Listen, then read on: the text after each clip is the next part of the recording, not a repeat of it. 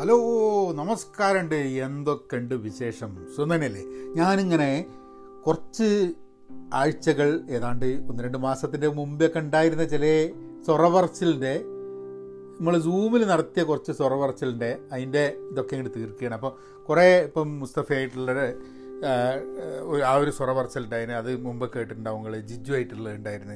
ഹരീഷ് പേരടി. ആര്? നമ്മളെ കൈതേരി സഹദേവൻ. ഹരീഷ് പേരടി ആയിട്ട് ഒരു സൊറണ്ടായിരുന്നു. എനിക്ക് തോന്നുന്നൊരു രണ്ട് മാസം ഒന്ന് ഒന്നൊന്നര മാസം മുമ്പേ ആണെന്ന് എനിക്ക് തോന്നുന്നത്. അപ്പോൾ അതിന്റെ എന്തായാലും ഒരു ഗംഭീര നാടകമായിട്ടും കലയായിട്ടും സിനിമയായിട്ടും ഒക്കെയുള്ള ചർച്ചകളാണ്. മാത്രമല്ല നമ്മളെ സമൂ സാമൂഹിക കാര്യങ്ങളിലൊക്കെ ധാരാളം സംസാരിക്കുന്ന അതിനെ പറ്റിയിട്ടൊക്കെ അഭിപ്രായങ്ങൾ വ്യക്തമായ അഭിപ്രായങ്ങൾ ഉള്ള ഒരാളും കൂടിയാണ് ഹരീഷ് പേരടി കോക്കൂട്ടുകാരനാണ്. അപ്പോൾ ഹരീഷായിട്ടുള്ള ആ ഒരു ഡയലോഗ് നിങ്ങളൊന്ന് കേൾക്ക് ഏ? ഇത് നിങ്ങൾക്ക് ഇഷ്ടപ്പെടും. ഏ? എന്നിട്ട് ബാക്കി നമുക്ക് കഴിഞ്ഞിട്ട് സംസാരിക്കാം. ഏ? ഞാനൊന്ന് ഇതെന്തെങ്ങനെ ആ നിങ്ങൾ തിരിക്കാൻ ഞാൻ തിരിക്കാം. ആയിക്കോട്ടെ ആയിക്കോട്ടെ. ആരെങ്കിലും തിരിഞ്ഞാ. നമസ്കാരം ആരെങ്കിലും ഒരാൾ തിരിഞ്ഞാൽ മതിയല്ലോ. ഇങ്ങനെ ഉരുണ്ട് കിടക്കല്ലേ? അതെ അതെ അതെ അതെ. അതെ അതെ. അതെ ഇവിടെ ഇപ്പൊ രാത്രി ഒമ്പതര. ഭക്ഷണം കഴിച്ചോ? ഭക്ഷണം കഴിച്ചു? ഭക്ഷണം കഴിച്ചു. ഭക്ഷണമൊക്കെ നേരത്തെ കഴിഞ്ഞ്. അങ്ങനെ കൊറോണ താടിയല്ലേ? പൊക്കിയിട്ടില്ല കൊറോണ താടി ഒന്ന് കുറച്ചു. അതിനിടയിൽ ഈ താടി വെച്ച സമയത്ത് ഒന്ന് രണ്ട് പടം അങ്ങനെ കമ്മിറ്റ് ആയി അപ്പം പിന്നെ ഒന്ന് ട്രിം ചെയ്ത് ഇങ്ങനെ വെച്ചതാ. ഇപ്പൊ. സെപ്റ്റംബർ സെപ്റ്റംബറിലൊക്കെ ആയിട്ട് അങ്ങനെ തുടങ്ങാനിരിക്കുന്നു. അപ്പോ നമസ്കാരമുണ്ട് നമസ്കാരം. ഏഹ് ഇപ്പൊ എത്ര എത്ര ഇപ്പൊ അഞ്ചു മാസമായില്ലേ വീട്ടിൽ കുത്തിരിക്കുന്നില്ലേ അഞ്ചല്ല ആറു മാസമായി ആറു മാസായില്ലേ? ആറു മാസായി. ശരിയാണ്.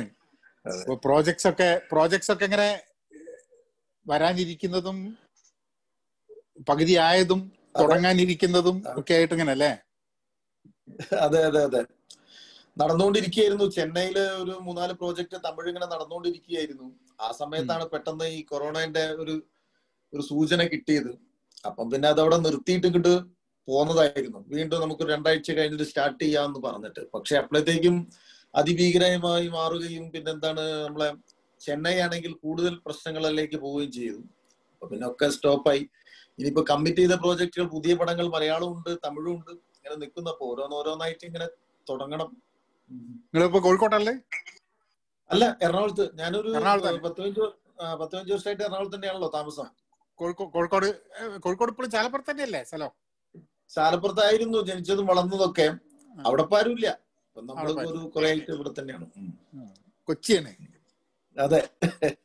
ശരി. അപ്പൊ ഞാനിങ്ങനെ നമുക്ക് വേറെ പണിയൊന്നുമില്ലല്ലോ. കാരണം എന്താന്ന് പറഞ്ഞു കഴിഞ്ഞിട്ടുണ്ടെങ്കിൽ ലോക്ക്ഡൌൺ ആയി കഴിഞ്ഞിട്ടുണ്ടെങ്കിൽ വീട്ടിലിരുന്നിട്ട് ഇമാതിരി ബോറടി എന്ന് പറഞ്ഞ സംഭവം വേറല്ല. അതായത് എനിക്കിങ്ങനെ പുറത്തൊക്കെ ഇടയ്ക്ക് സാധനം മേടിക്കാനൊക്കെ പുറത്ത് വണ്ടി ഓടിച്ച് തിരിച്ച് വന്നു കഴിഞ്ഞിട്ട് ഭയങ്കര ഡിപ്രഷനാണ് കാരണം എന്താന്ന് പറഞ്ഞു കഴിഞ്ഞാൽ ഈ സ്വതവേ ജനങ്ങളൊക്കെ ഉണ്ടായിരുന്ന സ്ഥലങ്ങൾ വിജനമായി കിടക്കുന്ന കാണുന്ന സമയത്ത് ഒരു ഒരു എന്തോ ഒരു ശരിയില്ല എന്നൊരു തോന്നൽ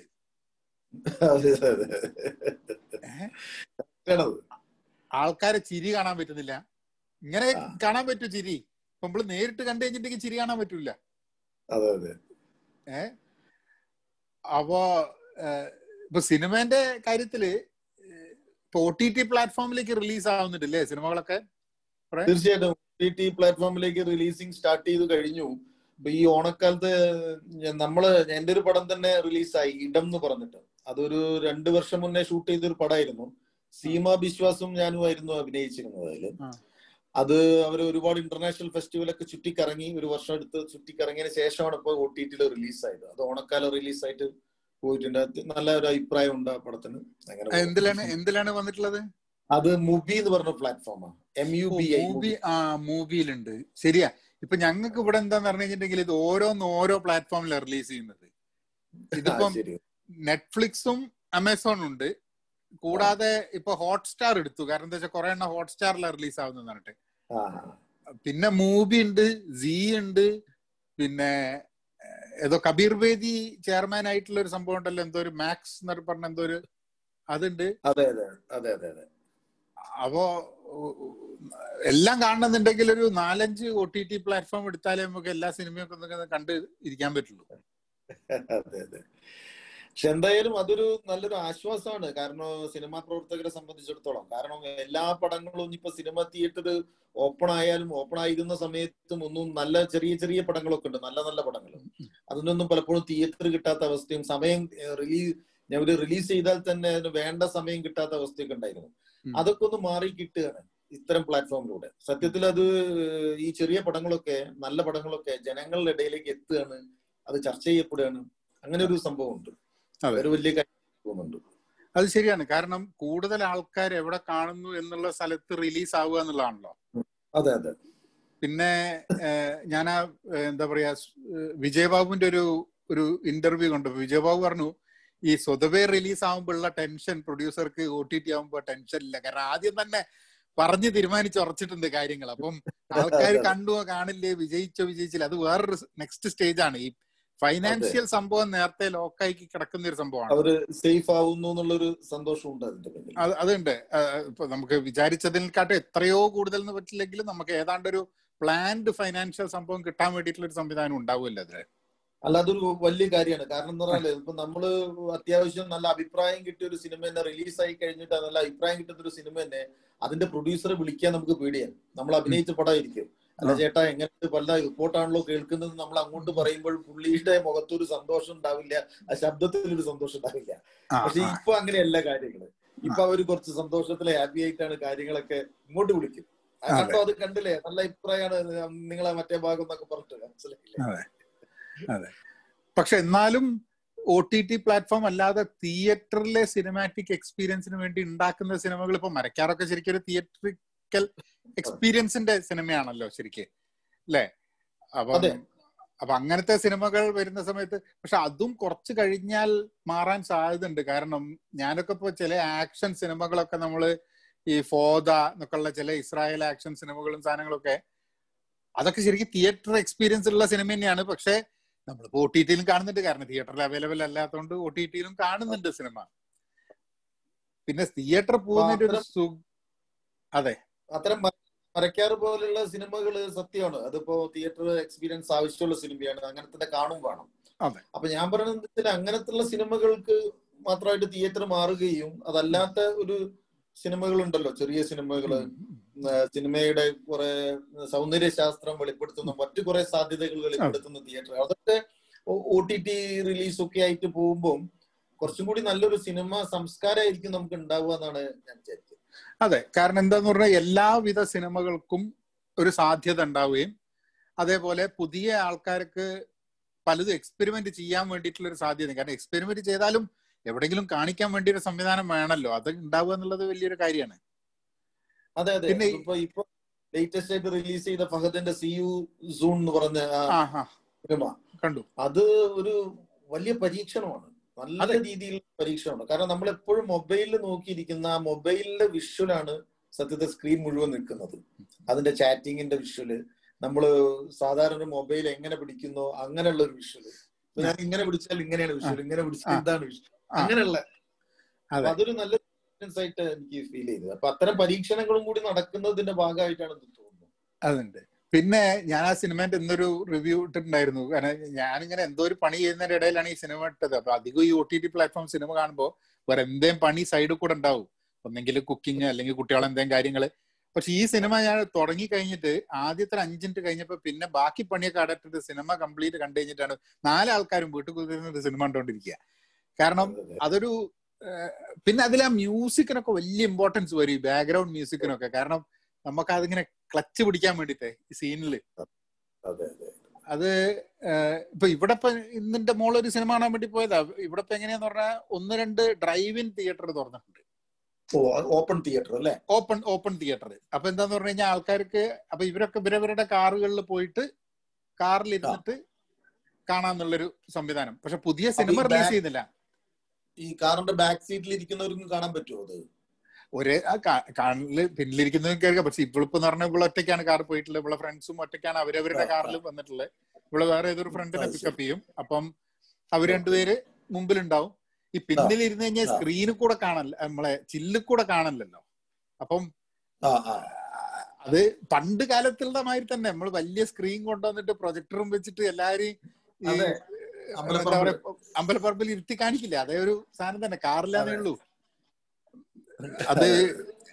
അപ്പൊ അത് ആൾക്കാർക്ക് ഒരു കൗതുകത്തിന്റെ മുകളിലായിരുന്നു. പണ്ട് ഉണ്ടായിരുന്നു. പിന്നെ ഇപ്പോഴും ഒന്ന് രണ്ട് ഒരു തിയേറ്റർ അവൈലബിൾ ആയിരുന്നു. ഒരു കൗതുകത്തിന് ആൾക്കാർ പോയി ഇങ്ങനെ ഇടയ്ക്കിടയ്ക്ക് അവിടെ കാണുന്നത്.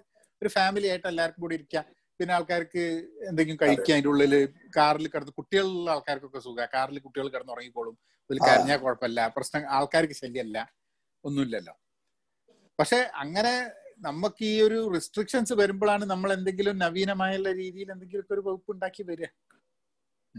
തീർച്ചയായിട്ടും പുതിയ പുതിയ ചിന്തകൾ നമ്മൾ ഒരേ കാര്യം തന്നെ ചെയ്തുകൊണ്ടിരിക്കുമ്പോഴും നമ്മൾ ഒരു മാറ്റി ചിന്തിക്കാൻ തയ്യാറാവില്ല. അപ്പൊ ഉദാഹരണമായിട്ട് നാടകം തന്നെ നമ്മളൊക്കെ ചെയ്തുകൊണ്ടിരിക്കുമ്പോൾ നാടകത്തിന് തന്നെ പുതിയ പുതിയ മുഖങ്ങൾ കണ്ടെത്തുന്നത് അങ്ങനെയാണല്ലോ.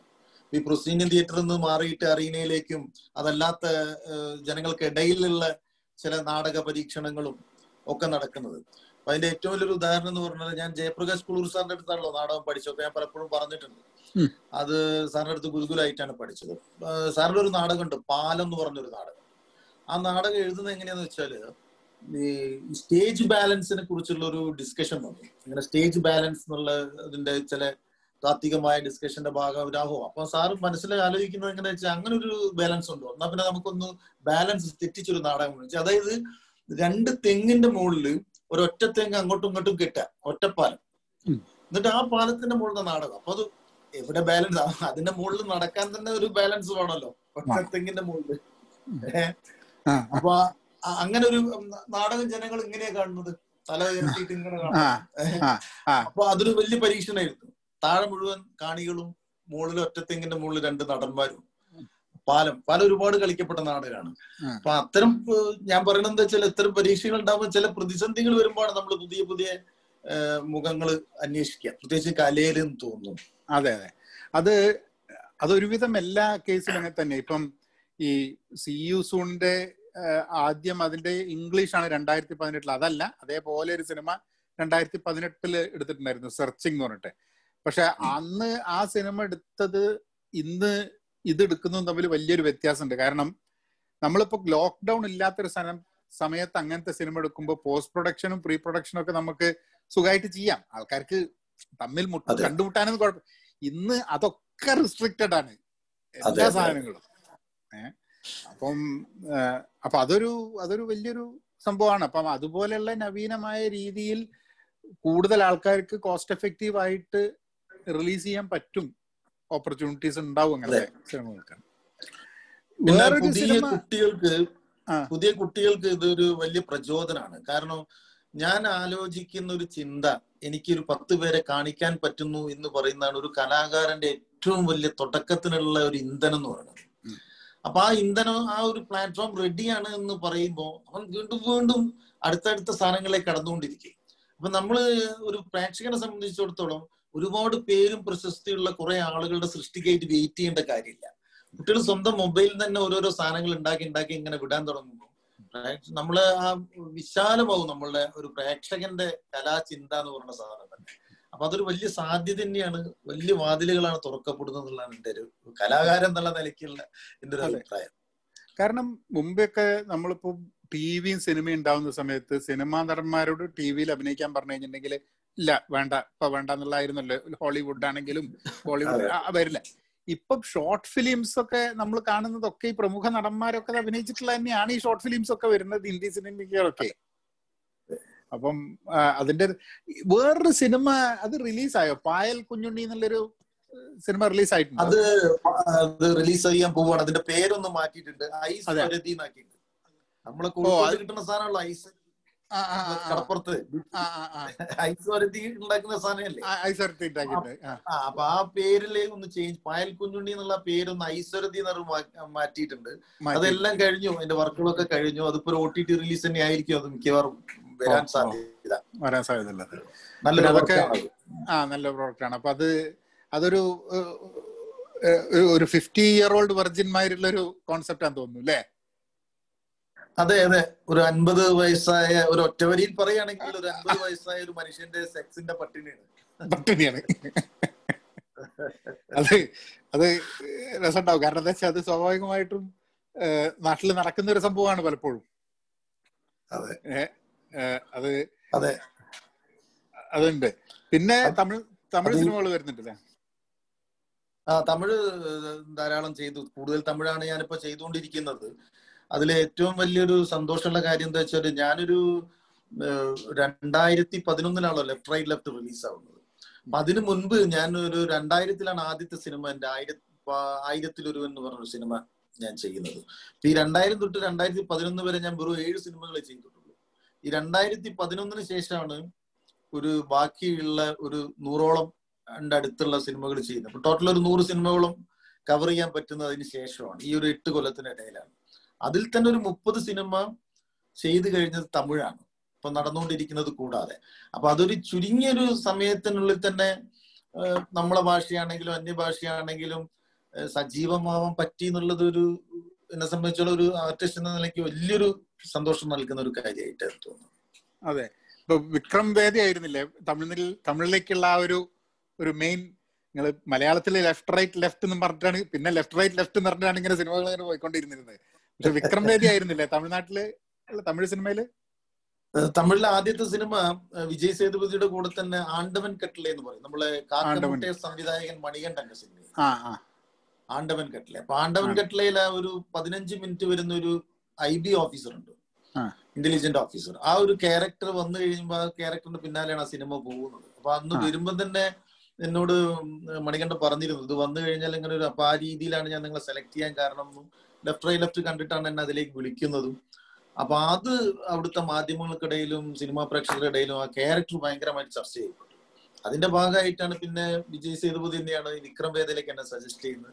പിന്നെ വിജയുടെ മെർസൽ അങ്ങനെ തുടർന്ന് ഇങ്ങനെ വലിയ വലിയ സംവിധായകരുടെയും താരങ്ങളുടെയൊക്കെ കൂടെയുള്ള നല്ല നല്ല സിനിമകളും കമേഴ്സ്യലും അല്ലാത്തതൊക്കെയായ ആയ സിനിമ. ഇപ്പോഴും വ്യത്യാസങ്ങളുണ്ടോ? മലയാളം സിനിമയും തമിഴ് സിനിമയും തമ്മിൽ സ്കെഡ്യൂളുകളിലല്ലാണ്ട് ഷെഡ്യൂളുകളിലല്ലാതെ അതിന്റെ ക്രിയേറ്റിവിറ്റിയിൽ എനിക്ക് പ്രധാന വ്യത്യാസം തോന്നുന്നത് എന്താന്ന് വെച്ചാൽ ഒരു ആക്ടറെ സംബന്ധിച്ചോളം ഒരു ആക്ടറുടെ വ്യൂവിലാണ് പറയുന്നത്. അതിൽ ആക്ടിങ് ഏരിയ കൂടുതലാണ്. നമ്മളെ ജീവിതം പോലെ തന്നെ. നമ്മൾ വളരെ സിമ്പിളായിട്ടും പറയാതെ പറഞ്ഞു പോകുന്ന ആളുകളാണ് മലയാളികൾ എപ്പോഴും ഇങ്ങനെ വളരെ കുറച്ച് കുറച്ച് എന്തൊക്കെ കുറയ്ക്കാൻ പറ്റുമെന്ന് ആലോചിക്കുന്നവരാണ്. പക്ഷെ അതല്ല. ഒരു തമിഴ് ജീവിതം എന്ന് പറഞ്ഞാൽ എപ്പോഴും കുറച്ചൊരു പ്രകടാത്മകത കൂടുതലുള്ള ഒരു സാധനമാണ്. അപ്പൊ അതുകൊണ്ട് തന്നെ അതിലെ ആ സിനിമയുടെ ഏരിയയിലേക്ക് വരുമ്പോൾ അതിന്റെ ആക്ടിങ് ഏരിയക്ക് കുറച്ചൊരു വിശാലത കൂടും. അതൊരു ആക്ടറെ സംബന്ധിച്ചോളം ഭയങ്കര രസമാണ്. സന്തോഷമുള്ള കാര്യമാണ്. അപ്പൊ നമുക്ക് ഓരോ പിൻ പോയിന്റും അങ്ങനെ അങ്ങനെ അങ്ങനെ എടുത്തെടുത്തെടുത്ത് കൊണ്ടുപോകാൻ പറ്റും. അവിടെ നിന്ന് തൊട്ട് ഇവിടെ നിന്ന് തൊട്ട് ഇല്ലത്തിലൊന്ന് അമർത്തി അമർത്തി അമർത്തി പിടിക്കാൻ പറ്റും. ആ കാരണം സട്ടിലായിട്ടുള്ള സംഭവങ്ങൾ ആയിക്കോളണമെന്നില്ല ഒക്കെ വളരെ എക്സ്പ്രസീവ് ആയിട്ട് അങ്ങ് കിട്ടണം സ്ക്രീനിൽ ആ അർത്ഥത്തിൽ മാത്രമല്ല ഞാൻ പറയുന്നത്. പെട്ടെന്ന് കേൾക്കുമ്പോൾ അങ്ങനെയാണ് തോന്നുക. പക്ഷെ ഒരു ആക്ടിങ് ഏരിയ എന്ന് പറയുമ്പം നമ്മളിപ്പോ ഒരു ഉദാഹരണം പറയണം. ഇപ്പൊ ഞാൻ ഒരു മലയാളത്തിലാണെങ്കിലും ഒരു പെണ്ണെടുത്ത് എഴുതുന്ന ഒരു സീനാണെന്ന് എഴുതുന്ന ഒരു സീനാണെങ്കിലും ചേട്ടാ അത്ര വേണ്ട. നമുക്കൊന്ന് ജസ്റ്റ് ഒന്ന് എഴുതി പോയാൽ മതി. അപ്പൊ അങ്ങനത്തെ ഷോർട്ടും ആയിരിക്കും അങ്ങനെ ഒരു ഇതായിരിക്കും പക്ഷെ തമിഴിലാണെങ്കിൽ ഈ പെണ്ണെടുത്തിട്ട് നമുക്കൊന്നിങ്ങനെ ഒന്ന് റൗണ്ട് ചെയ്യാം ഒന്ന് ഇരിക്കാം മനസ്സിലായോ? ഈ പെണ്ണ് കൊണ്ടുള്ള ഒരു ചെറിയ സ്ഥലങ്ങൾക്കൊക്കെ ഒരു സ്പേസ് കൂടുതലുണ്ട് ആക്ടിങ് സ്പേസ് കൂടുതലുണ്ട് അപ്പൊ ഇവിടെ വെച്ച് ഇങ്ങനെ ചൊറിയും. ഇതൊക്കെ റിയൽ ലൈഫിൽ നടക്കുന്ന കാര്യങ്ങൾ തന്നെയാണ്. പക്ഷേ അവിടെ ആ സ്പേസ് കൂടുതലാണ്. ഇവിടെ അതിനുള്ള സ്പേസ് ഇല്ല. ഇവിടെ കൃത്യമായിട്ട് ആ. സാധനം മതി മതി എന്ന് വിശ്വസിക്കുന്നത് കൊണ്ടായിരിക്കാം രണ്ടും തെറ്റില്ല. രണ്ട് രണ്ട് രീതിയാണെന്ന് മാത്രം. അതെ കാരണം കാരണം അവിടെ കുറച്ചും കൂടെ അവിടെയും നമ്മളിപ്പോ ഇവിടെ ഉള്ള മാതിരി തന്നെ ഇപ്പൊ സിനിമകൾ ഇപ്പൊ രണ്ട് രീതിയിലുണ്ടല്ലോ. എല്ലാ സീനും കൃത്യമായി എന്ത് വേണം എന്ന് അറിഞ്ഞുകൊണ്ടുള്ള ഡയറക്ടേഴ്സ് ഉണ്ട്. ഒരു ഒരു സ്ക്വയറിൽ നിങ്ങൾ ചെയ്യൂ എന്ന് പറയുന്ന ഡയറക്ടേഴ്സും ഉണ്ടല്ലോ. അപ്പൊ അത് രണ്ടിലും അങ്ങനെ രണ്ട് രീതിയിൽ തന്നെയുള്ള സംഭവം തമിഴ് തമിഴ് സിനിമ അതിലുണ്ടല്ലേ ഉണ്ട് ഉണ്ട്. പക്ഷെ അതായത് ഡീറ്റെയിൽ ആയിട്ട് അത് ഡയറക്ടേഴ്സ് എന്താ വെച്ചാൽ മിക്കവാറും അവർ തന്നെയാണ് അവരുടെ സ്ക്രിപ്റ്റ് ചെയ്യുന്നത്. അവിടുത്തെ സ്ക്രിപ്റ്റ് ഒരു തൊണ്ണൂറ്റൊമ്പത് ശതമാനവും അവിടുത്തെ സ്ക്രിപ്റ്റേഴ്സ് ഡയറക്ടേഴ്സിന്റെ സ്ക്രിപ്റ്റ് തന്നെ ആയിരിക്കും അത്. അപ്പൊ അതുകൊണ്ട് അവർക്ക് അതിനെപ്പറ്റി കൃത്യമായ ധാരണ ഉണ്ട്. അതിന്റെ ഓരോ ഏരിയ ഓരോ പഞ്ചായത്തിലും അവർ അവരുടെ കണ്ണും കൈയും ഒക്കെ പോയിട്ടുണ്ട്. അവർക്ക് അറിയാം എവിടെ കുഴിച്ചാൽ വെള്ളം കിട്ടും എത്ര മീറ്റർ പൈപ്പ് ഇങ്ങോട്ട് ഇടണം എന്നൊക്കെ കൃത്യമായ അറിവുള്ളത് കൊണ്ട് അവിടെ ഒരു ആക്ടർ വന്ന് നിൽക്കുമ്പോൾ അവരെ സംബന്ധിച്ചുള്ള ബുദ്ധിമുട്ടില്ല. അവർ കാര്യങ്ങൾ പറയും. പിന്നെ ആ ആക്ടറുടെ കോൺട്രിബ്യൂഷൻ വരുമ്പോൾ അവർ കൂടുതൽ സന്തോഷം. അവരല്ല സാർ നമുക്ക് ഈ പൈപ്പിന്റെ ഇവിടെ ഒരു ഒരു ഇത് ഇട്ട് കൊടുത്താലോ ഒരു വാട്ടർഫോൾസ് ഇട്ട് കൊടുത്താലോ എന്നൊക്കെ ചോദിക്കുമ്പോൾ ഉണ്ടാവുന്ന ഒരു സന്തോഷം ഉണ്ടല്ലോ. ആ അപ്പൊ ഇവിടെ ഈ ചെടിയും കൂടെ ഒക്കെ നനയല്ലോ എന്നൊക്കെ പറയുന്ന ആ ഒരു അവർ അങ്ങനെ ഒരു എഞ്ചിനീയറിംഗിന്റെ ഒരു ഭയങ്കര രസകരമായ ഒരു അവസ്ഥ ഉണ്ട്. അത് കാരണം അത് അവരെന്നെ ഉണ്ടാക്കുന്ന പ്രോജക്റ്റ് ആണ് എന്നുള്ളതാണ് ഏറ്റവും. ഇവിടെ പലപ്പോഴും സംഭവിക്കുന്നത് എന്താ വെച്ചാൽ ഒരു സ്ക്രിപ്റ്റ് റൈറ്ററും ഒരു ഡയറക്ടറും രണ്ടും രണ്ട് ആളുകളായിരിക്കും. അപ്പൊ അതുകൊണ്ട് ഇതിന്റെ ഇങ്ങനത്തെ കുറെ ഏരിയകൾ വിട്ടുപോകാറുണ്ട് പക്ഷെ പലപ്പോഴും നമ്മൾ എനിക്ക് തോന്നുന്നത് നമ്മൾ വളരെ സിമ്പിൾ ആവാൻ ശ്രമിക്കുമ്പം പല ഈ സാധനങ്ങൾ പോവുകയാണ് ചെയ്യുന്നത് കയ്യിൽ നിന്ന്. അതായത് എന്താ പറയാ ഇപ്പൊ നമ്മൾ ഹോളിവുഡ് സിനിമകളിലൊക്കെയാണ് നമ്മളുടെ ഒരു മാതൃകയായിട്ട് കാണുന്നത് മലയാളിയുടെ. സത്യത്തിൽ ഒരു മലയാളി കൾച്ചർ അതാണോ എന്നുള്ളത് നമ്മൾ ഇനിയും പരിശോധിക്കേണ്ട അന്വേഷിക്കേണ്ട ഒരു കാര്യമാണ്. അതുകൊണ്ടാണ് ചില നാട്ടുൻപുറം സിനിമകളൊക്കെ കയറി വരുമ്പോൾ ചിലത് കയറി നമുക്ക് അങ്ങ് വല്ലാണ്ടായിട്ട് പിടിക്കുന്നത്. അതിലിപ്പോ ഉദാഹരണം മഹേഷിന്റെ പ്രതികാരം. അതിലെ മഹേഷിന് വേറെ എവിടെയും മാതൃകയില്ല. അത് നമ്മളെ ഇടുക്കിയിലുള്ള ഒരു മഹേഷ് തന്നെയാണ്. ആ അതിലുള്ള ആ ഒരു ഷോട്ടൊക്കെ ഉണ്ടല്ലോ. ബസ്സിൽ നിന്ന് നോക്കുന്ന പെൺകുട്ടി മുകളിലേക്ക് നോക്കുന്ന കുട്ടി അവിടുന്ന് തിരിച്ചു നോക്കുന്ന അത്തരം ഷോട്ടുകളൊക്കെ നമുക്ക് മാത്രം അനുഭവമുള്ള സാധനങ്ങളാണ്. അങ്ങനെയുള്ള ഒരു ആ അത്ര ഹവായി ചപ്പൽ തേച്ച് കഴുകുന്നത് കുളിക്കാൻ പോകുമ്പോ ആദ്യം കഴുകുക എന്നിട്ട് ആ ചെരുപ്പിനെ ഇങ്ങനെ കുളിപ്പിച്ചാണ് വെച്ചതിന് ശേഷം കുളിക്കാൻ ചാടുന്നു അല്ലേ? ഇതൊന്നും വേറെ എവിടെ കിട്ടിക്കൊള്ളുന്നില്ല. ഇങ്ങനെയാണ് പോണ്ടതെന്ന എന്റെ ഒരു അഭിപ്രായം. അപ്പൊ തമിഴ് സിനിമയിലെ ഡയറക്ടേഴ്സ് സംബന്ധിച്ചോളം അവർ ആ റൂട്ടിലാണ് പോകുന്നത്. ഇപ്പൊ ഞാൻ കുംകി സെക്കൻഡ് ചെയ്തു. കുംകി ഫസ്റ്റ് വൻ വിജയായിരുന്നു പ്രഭു സോളമൻ. അദ്ദേഹം സംവിധായകൻ അപ്പൊ അതിൽ ഞാൻ ശ്രദ്ധിച്ചെന്താ വെച്ചാൽ ഞാൻ ചെന്നപ്പോ ആദ്യം ഒന്ന് പേടിച്ചു പോയി. കാരണം എന്താ വെച്ചാൽ ഞാൻ അതുവരെയുള്ള എന്റെ ഒരു എക്സ്പീരിയൻസ് എങ്ങനെ വെച്ചാൽ തമിഴ് ആയതുകൊണ്ട് ഞാൻ സ്ക്രിപ്റ്റ് അവർ തരും. തന്നു കഴിഞ്ഞിട്ട് ഞാനത് മലയാളത്തിലേക്ക് എഴുതിയെടുത്ത് കാണാതെ പഠിച്ചിട്ട് പ്രാമുഖ്യം ഇല്ലാതെ പോകുന്ന രീതിയായിരുന്നു എനിക്ക്. അപ്പൊ അത് അവർക്ക് ഇഷ്ടമാണ്. പക്ഷെ പുള്ളിയുടെ അടുത്ത് എത്തിക്കഴിഞ്ഞപ്പോ പുള്ളിയുടെ അടുത്ത് ഒരു പേപ്പർലെസ് ലൊക്കേഷൻ എന്ന് പറയാം നമുക്ക്. സ്ക്രിപ്റ്റ് ഇല്ല. സ്ക്രിപ്റ്റ് പുള്ളിയുടെ കയ്യിലുണ്ട് പക്ഷെ അത് അവിടെ എടുക്കുന്നില്ല. പുള്ളി എന്താ ചെയ്യുന്ന വെച്ചാൽ ക്യാമറ വെച്ച് കാര്യങ്ങളൊക്കെ വെച്ച് എല്ലാം റൂട്ടും ക്ലിയർ ചെയ്തതിനു ശേഷം ആക്ടേഴ്സിനെ കൊണ്ടുവന്നിട്ട് അവിടെ വെച്ചിട്ടാണ് ഡയലോഗ് പറയുന്നത്. എന്നിട്ട് ആ ഡയലോഗ് ആണ് നമ്മൾ പഠിക്കേണ്ടത്. അപ്പൊ എത്ര റിഹേഴ്സൽ വേണമെങ്കിലും തരും. ആ റിഹേഴ്സൽ കുറെ കഴിഞ്ഞിട്ടേ ടേക്ക് പോവുള്ളൂ. അപ്പോൾ അത് വേറൊരു എക്സ്പീരിയൻസ് ആയിരുന്നു. അപ്പൊ എന്റെ ഒരു ആനയായിട്ടുള്ള ഒരു കളിയാണ് ഫുള്ള് കാട്ടിന്റെ ഉള്ളിലാണ് അതിന്റെ ഇത് അപ്പൊ അതിനെ പറ്റി കൃത്യമായ ഒരു എങ്ങനെ പോണം എന്റെ സിനിമ എന്നുള്ളതിനെ കുറിച്ച് കൃത്യമായി ധാരണ ഉള്ളത് കൊണ്ട് ഒരാൾക്ക് മാത്രം അങ്ങനെ ചെയ്യാൻ പറ്റും. അതാണ് ഒരു വലിയൊരു എക്സ്പീരിയൻസ് ആയിട്ട് തോന്നുന്നു ഇപ്പൊ നമ്മൾ അതായത് ആ ഒരു ഫ്രീഡമും എങ്ങനെയാവാം ഇതാണ് വേണ്ടത് എന്ന് ആ സമയത്ത് കൊടുത്തു കഴിഞ്ഞാലും അതിനെ ആ ഒരു വലിയ പിക്ചറിലേക്ക് ആഡ് ചെയ്ത് കൊണ്ടുപോകാൻ പറ്റുമെന്നുള്ളത് അല്ലെ? കാരണം കോൺക്രീറ്റ് ആണ് ആ ഒരു ടോട്ടൽ വിഷൻ കോൺക്രീറ്റ് ആയതുകൊണ്ട് മുന്നോട്ട് കൊണ്ടുപോകാനുള്ള ഇതുണ്ടാവുന്നത് ശരിയാണ് ശരിയാണ്. പിന്നെ ഇപ്പോ ഹരീഷിന്റെ ധാരാളം എന്താ പറയാ ഫേസ്ബുക്കിലൊക്കെ വളരെ ആക്റ്റീവായിട്ട് കാര്യങ്ങളൊക്കെ ഇങ്ങനെ പറയുന്നതാണല്ലോ. അപ്പൊ അപ്പൊ പലപ്പോഴും ഹരീഷ് എന്തെങ്കിലും പറഞ്ഞു കഴിഞ്ഞിട്ടുണ്ടെങ്കിൽ അതെടുത്തിട്ട് വല്ല പത്രത്തിലും കൂടെ ഇടുന്ന സമയത്ത് ആദ്യം തന്നെ അവർ പറയുന്ന ഒരു ഒരു ഒരു ഇതുണ്ട്. ശ്രദ്ധിച്ചിട്ടുണ്ടോ അറിഞ്ഞൂടാ അതിന് തന്നെ പറയുന്നുണ്ട്. സിനിമാ ഫീൽഡിലാണെങ്കിലും തോന്നുന്ന കാര്യം വെട്ടിത്തുറന്ന് പറയാറുള്ള ശീലമാണ് അത് അത് ആ ഒരു സാധനം ആദ്യം പറഞ്ഞിട്ടാണ് ഈ പറഞ്ഞത് എന്താന്നുള്ളത് പറയുന്നത്. പലപ്പോഴും. അത്. അത് അത്. മുൻപൊന്നും സിനിമാ നടന്മാർ അഭിപ്രായം പറയണം എന്നുള്ളത് ഒരു ആവശ്യമായിട്ട് വരാത്തൊരു കാലമായിരുന്നു. ഏ? ഇപ്പം അതൊരു ആവശ്യമായിട്ട് വരുന്നുണ്ട്. സിനിമാ നടന്മാരായാലും എഴുത്തുകാരായാലും എന്തെങ്കിലും കുറച്ച് ആൾക്കാരെ അറിയുന്നതാണെങ്കിൽ നിങ്ങൾക്ക് ഒരു കാര്യത്തിനെ പറ്റി അഭിപ്രായം പറയണം എന്നുള്ളത് പണ്ടൊക്കെ ഇത് ഇത് കുറച്ച് കാലത്തിന്റെ ഇടയിലാണ് ഈ ഈ അഭിപ്രായം പറയണം എന്നുള്ളത് ജനങ്ങൾ ആവശ്യപ്പെടുന്ന ഒരു സംഭവമായിട്ട് മാറിയത്. കുറെ മുമ്പ് നോക്കി കഴിഞ്ഞിട്ടുണ്ടെങ്കിൽ ഈ കലയായി ബന്ധപ്പെട്ടിട്ടുള്ള ആൾക്കാരാണ് അഭിപ്രായങ്ങൾ പറഞ്ഞിരുന്നത്. അവരുടെ കലയിൽ. കൂടെ. ഏ? If you are an artist you are in the side of the people ജനങ്ങളുടെ ജനപക്ഷത്ത് നിൽക്കുന്നവനാണ് കലാകാരൻ അപ്പുറത്തല്ല? പക്ഷെ പിന്നെ എവിടെയോ ഇതൊക്കെ ഒരു ഒരു രാഷ്ട്രീയവാദം എന്ന് പറയുന്ന സംഭവം ഇതിലേക്ക് അങ്ങോട്ട് വരികയാണ്. ഏഹ് അത് ഏത് രാഷ്ട്രീയം എന്നുള്ള ഇല്ല രാഷ്ട്രീയവാദമാണ് ബെസ്റ്റ് എന്നുള്ള വിചാരിക്കുന്ന ഒരു ഇതിലേക്ക്. പക്ഷെ എല്ലാവർക്കും ഉണ്ടാവുന്നതാണ് ഒരു രാഷ്ട്രീയം. ഇടതായാലും വലതായാലും സെന്റർ ആയാലും ഓരോ പ്രശ്നത്തിനും സിനിമയുടെ രാഷ്ട്രീയം ഉണ്ടല്ലോ. അതെ. കലയുടെ രാഷ്ട്രീയമുണ്ട് സിനിമയുടെ രാഷ്ട്രീയമുണ്ട് നാടകത്തിന്റെ രാഷ്ട്രീയമുണ്ട്. രാഷ്ട്രീയം ഇല്ലാതെ മനുഷ്യന് ജീവിക്കാനേ പറ്റില്ല എന്നുള്ളതാണ് ഏറ്റവും വലിയൊരു വസ്തുത. പിന്നെ ഇതിന്റെ ഏറ്റവും വലിയൊരു ഇപ്പത്തെ ഈ ചോദ്യത്തെ ബന്ധപ്പെട്ട ഒരു കാര്യം ഞാൻ പറയണത് എന്താണെന്ന് വെച്ചാൽ ഈ കലാകാരൻ എല്ലാ കാലത്തും അഭിപ്രായം പറഞ്ഞിട്ടുണ്ട് പറയേണ്ടവനാണ് സമൂഹത്തിന്റെ മുന്നിൽ നടക്കുന്നവനാണ്. സമൂഹം അവന്റെ പിന്നിലാണ് വരേണ്ടത് ശരിക്കും.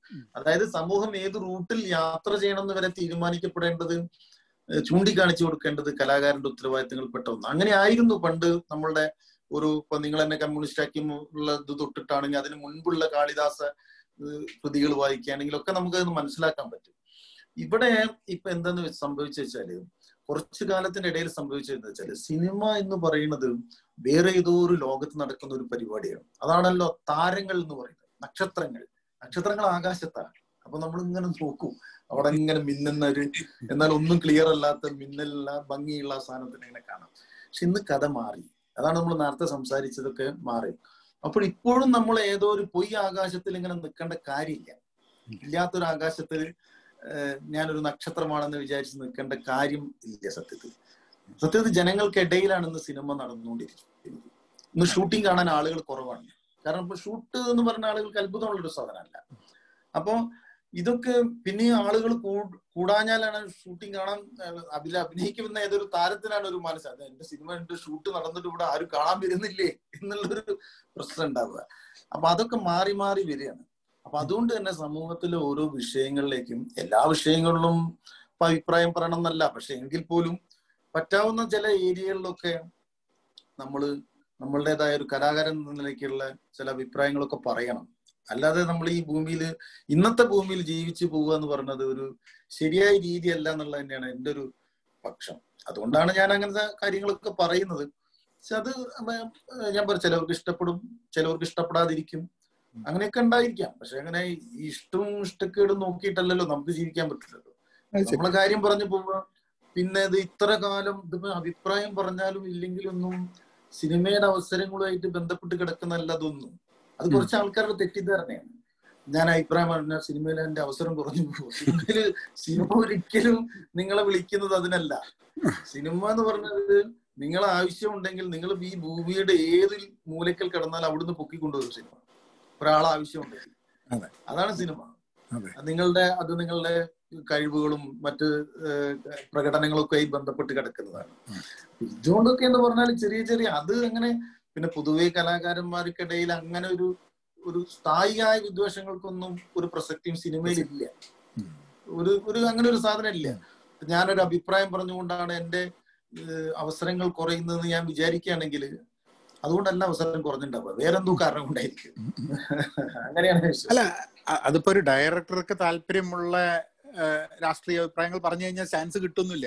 കാരണം സിനിമ റൺ ചെയ്യുന്ന അതെ. സമയത്ത് ഓപ്പോസിറ്റും നടക്കും എന്നുള്ളതാണ് പക്ഷെ അത് ചില ആൾക്കാർക്ക് സ്വാഭാവികമായിട്ടും ഒരു ഒരു പേടി ഉണ്ടാവും എന്തിനാണ് അഭിപ്രായം പറയണത് അല്ലെങ്കിൽ വേണ്ട എന്നുള്ളത് പക്ഷെ ഹോളിവുഡിൽ നോക്കുകയാണെങ്കിൽ അഭിപ്രായം പറയുന്ന ആൾക്കാരാണ്. ഇപ്പം രാഷ്ട്രീയത്തിനെ പറ്റി വ്യക്തമായിട്ടുള്ള അഭിപ്രായം പറയുന്ന ആൾക്കാരാണ്. എന്ന് പറഞ്ഞു കഴിഞ്ഞിട്ടുണ്ടെങ്കിൽ ഇപ്പം ഹോളിവുഡ് ജനറലി ഒരു ലിബറൽ ആൾക്കാരാണ്. മൊത്തമായിട്ട് ഹോളിവുഡിലുള്ളത് എന്നുണ്ടെങ്കിലും. അർണർ ഷോസിനേഗർ ഒരു റൈറ്റ് വിങ് ആയിട്ടാണ് റൈറ്റ് വിങ് എന്നുള്ള രീതിയിലല്ല ഒരു റിപ്പബ്ലിക്കൻ ആയിട്ടാണ് അർണോൾഡ് ഷോസിനഗർ ഗവർണർ ആയിട്ട് കാലിഫോർണിയയിൽ വരുന്നത് പക്ഷെ ട്രംപ് വന്നപ്പോ ഏറ്റവും ആദ്യം തെറി പറഞ്ഞത് ഇയാൾ തന്നെയാ അതെ. അപ്പൊ അപ്പൊ എവ രാഷ്ട്രീയം എന്ന് പറയുന്നത് പാർട്ടിയാധിഷ്ഠിതമല്ല പലപ്പോഴും. കാരണം എന്താ വെച്ചാൽ നമ്മളെ സമൂഹത്തിൽ നടക്കുന്ന സംഭവത്തിൽ ഒരു അഭിപ്രായം എന്നുള്ളതാണ്.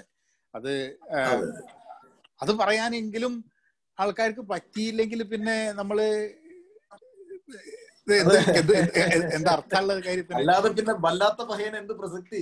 പ്രസക്തി ഇല്ല. പ്രസക്തി ഇല്ല നമുക്ക് പറയാൻ പറ്റുന്ന കാര്യം പറയാൻ പറ്റിയില്ലെങ്കിൽ പിന്നെ പ്രസക്തി ഇല്ലല്ലോ ഏഹ് ഓരോ ഓരോ മനുഷ്യരും ഒരു പരിധി വരെ മുഴുവനായിട്ടില്ലെങ്കിൽ ഒരു വല്ലാത്ത പഹയനാവണം ആവണം എന്നുള്ളത് തന്നെയാണ് ഞാൻ വിചാരിക്കുന്നത്. തുറന്നു പറയാൻ പറ്റണം. പക്ഷെ അതിനുള്ള അത് തുറന്നു പറയാനും പറ്റണം. ആൾക്കാരിന്ന് തെറിയും കേൾക്കണം. അവിടുന്ന് ഇവിടുന്ന് ഒക്കെ കേൾക്കും. കാരണം അതിന് വേണ്ടിയിട്ടുള്ള ഒരു സംവിധാനമാണല്ലോ പക്ഷെ അത് അതിപ്പോ നമുക്ക് പറയേണ്ട സാധനം നമുക്ക് തന്നെ പറയാൻ പറ്റുള്ളൂ. വേറൊരാൾ നമുക്ക് വേണ്ടി പറയുന്ന വിചാരിച്ച് കാത്തിക്കാൻ പറ്റൂല നമുക്ക്. അതാണ്. ഇപ്പൊ ഇനി എന്നാണ് എറണാകുളം ചെന്നൈയിലേക്ക്? ചെന്നൈയിലേക്ക് ഇപ്പോ ഒരു തമിഴ് സിനിമ തന്നെയാണ് ഞാനിപ്പം ഈ എട്ടാം തീയതി പോകുന്നത്. അത് മിക്കവാറും തിരുവനന്തപുരത്ത് പാലക്കാട് ഓർ തിരുവനന്തപുരം അങ്ങനെയാണ് ഇപ്പൊ പ്ലാൻ ചെയ്തിരിക്കുന്നത്. അവർ. അതിന്റെ ഹീറോ ഒക്കെ ഇവിടെ പത്ത് പതിനാല് ദിവസം മുന്നേ വന്ന് ക്വാറന്റൈനിലൊക്കെ ഇരുന്ന് കഴിഞ്ഞു. അപ്പൊ അവിടെ ഷൂട്ട് നടക്കാൻ പറ്റാത്ത ഒരു സാഹചര്യം ആയതുകൊണ്ട്. അപ്പൊ അത് ഇവിടെയാണ് നടക്കുന്നത്. അപ്പൊ അതിനാണ് തമിഴ് പടമാണ് ആദ്യം പോകുന്നത്. അത് കഴിഞ്ഞ് വന്നിട്ട് ഒരു മലയാള സിനിമ. അത് കഴിഞ്ഞിട്ട് ഞാൻ തന്നെ ഒരു സെൻട്രൽ ക്യാരക്ടർ ചെയ്യുന്ന മറ്റൊരു മലയാള സിനിമ അത് ഞാൻ ഒറ്റയ്ക്ക് മാത്രമേ ഒരേ ഒരു ആർട്ടിസ്റ്റ് മാത്രമുള്ള ഒരു സിനിമ ഒരേ ഒരു ആർട്ടിസ്റ്റ് അതെ. ഒരു പുതിയ ചെറുപ്പക്കാരനാണ് അതിന്റെ സ്ക്രിപ്റ്റ് പക്ഷെ ഒരു ഒറ്റയ്ക്ക് ഒരാളാണെങ്കിൽ പോലും അതൊരു ഫാമിലി മൂവിയാണ് അങ്ങനെ ഒരു നല്ല രസമുള്ള ഒരു സ്ക്രിപ്റ്റ് ആണ് അത്. ഞാൻ അങ്ങനെ ഒരു സിനിമ തമിഴ് ഞാനിപ്പോ റീസെന്റ് ആ ചെരുപ്പിന്റെ ചെരുപ്പ് തന്നെ രണ്ട് ചെരുപ്പ് എന്താ ഒരു സിനിമ ഒരു ഒരു വിചാരണയും ഒക്കെ ആയിട്ടുള്ള ഒരു സിനിമ കണ്ടു ഒരു ക്യാരക്ടർ കാരണം അങ്ങനെയൊക്കെ അതൊക്കെ എന്തൊക്കെ സ്കോപ്പ് ഉള്ളതാന്ന് പറയും അങ്ങനെയുള്ള പോസിബിലിറ്റീസ് ഒക്കെ ആൾക്കാർ കാണാനും ഇതാവാനും ഒക്കെ ഉള്ള പോസിബിലിറ്റീസ് ധാരാളം ധാരാളം ഉണ്ട്. ഇത് ഇപ്പം തമിഴ് ഈ വാതിക്ക് വരലുണ്ടായിട്ടുണ്ടോ? അമേരിക്കൻ അമേരിക്കയിലേക്ക് വന്നിട്ടുണ്ടോ? ഇല്ല വന്നിട്ടില്ല അങ്ങോട്ട് വന്നിട്ടില്ല വന്നിട്ടില്ല. മറ്റുള്ള നാടകമായിട്ട് ബന്ധപ്പെട്ട് ഞാൻ മിഡിൽ ഈസ്റ്റ് ഒക്കെ കുറെ കവർ ചെയ്താണ്. നാടകകാലത്ത് ഇന്ത്യക്കകത്തും പുറത്തൊക്കെ ആയിട്ട് കുറെ സ്ഥലങ്ങൾ പോയതാണ്. യൂറോപ്പിൽ സിനിമയൊക്കെ ആയിട്ട് പോയിട്ടുണ്ട് മറ്റുള്ള മെസിഡോണിയ അങ്ങനെയുള്ള ഭാഗങ്ങളിലൊക്കെ. പക്ഷെ അമ്മ യു എസിലേക്ക് എത്തിയിട്ടില്ല. എത്തിപ്പെടാനുള്ള ഒരു തമിഴ് സിനിമന്റെ ഒരു സംഭവം ഉണ്ടായിരുന്നു. അപ്പൊ അതിനിടയിലാണ് ഈ മഹാമാരി വന്ന് പെടുന്നത്. ഇപ്പൊ അതിന് ശേഷം അതൊക്കെ ആലോചനകൾ വീണ്ടും ഉണ്ടാവുമെന്ന് വിചാരിക്കാം. പിന്നെ യു എസ് ഒരു വലിയൊരു സിനിമ ഡെസ്റ്റിനേഷൻ അല്ലല്ലോ. പണ്ടൊക്കെ ഒരു ഏഴാം കടലിനക്കരെ വന്ന സമയത്ത് എല്ലാവർക്കും അമേരിക്ക കാണാൻ വേണ്ടിയിട്ടുള്ള ഒരു രസം ഉണ്ടായിരുന്നു ഇപ്പൊ പിന്നെ ആ ഒരു പുതുമയും കൗതുകവും ഒന്നും ഇല്ലല്ലോ അമേരിക്കക്ക്. ഏഹ് അത് അതിന്റെ ഒരു ഫാക്ടർ ഈ തമിഴ് സിനിമയിൽ അഭിനയിക്കുന്ന സമയത്ത് ഈ തമിഴ് എഴുതാനും വായിക്കാനും പഠിക്കേണ്ട ആവശ്യം വന്നിട്ടുണ്ടായിരുന്നോ? എനിക്ക് സത്യത്തിൽ തമിഴ് എന്നല്ല ഒരു ലാംഗ്വേജും അങ്ങനെ ശരിക്കും സംസാരിക്കാൻ അറിയുന്ന ഒരാളല്ല ഞാൻ. ഇപ്പൊ ഇംഗ്ലീഷ് കേട്ടാൽ മനസ്സിലാവും. അത്യാവശ്യം തിരിച്ച് സംസാരിക്കാൻ അറിയാം. പക്ഷെ ഭയങ്കരമായിട്ടൊരു ഫ്ലുവന്റ് ആയിട്ട് ഇംഗ്ലീഷ് സംസാരിക്കുന്ന ഒരാളല്ല. ഹിന്ദി സംസാരിക്കുന്ന ആളല്ല. തമിഴ് അങ്ങനെ തന്നെയാണ് എന്നെ സംബന്ധിച്ചോളം. അപ്പൊ എന്നെ സംബന്ധിച്ചോളം ഭാഷ എന്ന് പറഞ്ഞാൽ എനിക്കൊരു ഒരു ഒരു സാധനമേ അല്ല. എന്റെ ഒരു എന്നെ ബാധിക്കുന്ന ഒരു വിഷയമേ അല്ല. കാരണം ആക്ടിംഗ് ആണ് ഒരു യൂണിവേഴ്സൽ ലാംഗ്വേജ് ആണ് അതിനൊരു ഗ്രാമർ ഉണ്ട്. ആ ഗ്രാമറിൽ മാത്രമേ ഞാൻ കോൺസെൻട്രേറ്റ് ചെയ്യുന്നുള്ളൂ. അപ്പൊ അതുകൊണ്ട് ഏതൊരു ഭാഷയിൽ പോകുമ്പോഴും അതുകൊണ്ടാണല്ലോ അത് കണ്ടാണല്ലോ അവ പുറത്തു നിന്നൊക്കെ അവർ വിളിക്കുന്നത്. അല്ലാതെ അവിടെ തമിഴും തെലുങ്കും അറിയ അറിയാത്ത ആളുകൾ ഇല്ലാത്തതുകൊണ്ടല്ലല്ലോ അപ്പോ ഞാനാണെങ്കിലും മറ്റൊരാളാണെങ്കിലും ഒക്കെ പുറത്തുനിന്ന് അവർ വിളിക്കുന്നത് അങ്ങനെ. ഇവിടുന്നും നമ്മൾ പുറത്തുനിന്ന് ആളുകളെ കൂട്ടിക്കൊണ്ടുവരുന്നത് അങ്ങനെ തന്നെയാണ്. അപ്പോൾ ഞാൻ ഉപയോഗിക്കുന്ന രീതി എങ്ങനെയാന്ന് വെച്ചാൽ അവർ പറയുന്ന ഭാഷ അവരെ കൊണ്ട് കേൾപ്പിച്ച് അത് ഞാൻ എഴുതിയെടുക്കും മലയാളത്തിൽ. എന്റെ ഭാഷയിൽ എഴുതിയെടുക്കും. എന്നിട്ട് ഞാനത് പഠിക്കും. പഠിച്ചിട്ട് അവരെ കേൾപ്പിക്കും. അപ്പൊ അവരുടെ അതിൽ വരുന്ന തെറ്റുകൾ പ്രൊണൗൺസിയേഷനിൽ വരുന്ന തെറ്റുകളൊക്കെ എന്നെ പറഞ്ഞു തരും. അങ്ങനെ വീണ്ടും അത് ഒന്നും കൂടെ പഠിച്ച് ക്ലിയർ ആയതിനു ശേഷം എന്തായാലും പ്രോംപ്റ്റിംഗ് ഇല്ലാതെയാണ് ഞാൻ എല്ലാ പടങ്ങളും ചെയ്യാറ്. അങ്ങനെയാണ് ചെയ്തത്.